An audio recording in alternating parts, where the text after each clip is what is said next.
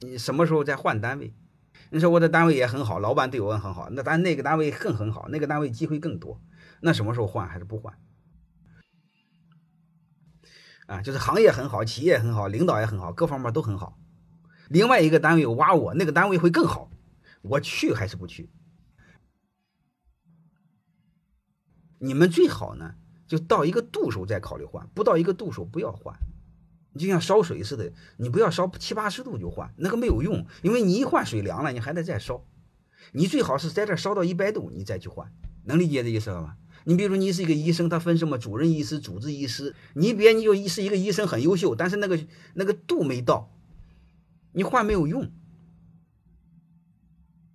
所以就是你把握这个度，每一个台阶呢要烧开了再换。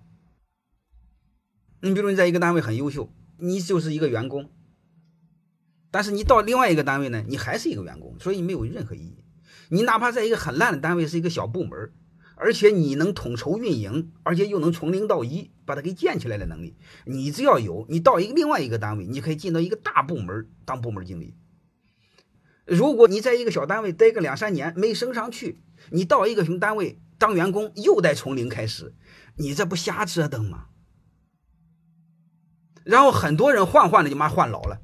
你这个单位换两年，那个单位换个两三年，一弄妈三十了，这不老了吗？各位，你有些非要傻里吧唧的读个硕士，读个硕士二十五六，你再晃悠个两三年，妈三十了，你说你怎么办吧？就是成长，个体的成长，比你所谓外在的名利甚至收入都重要。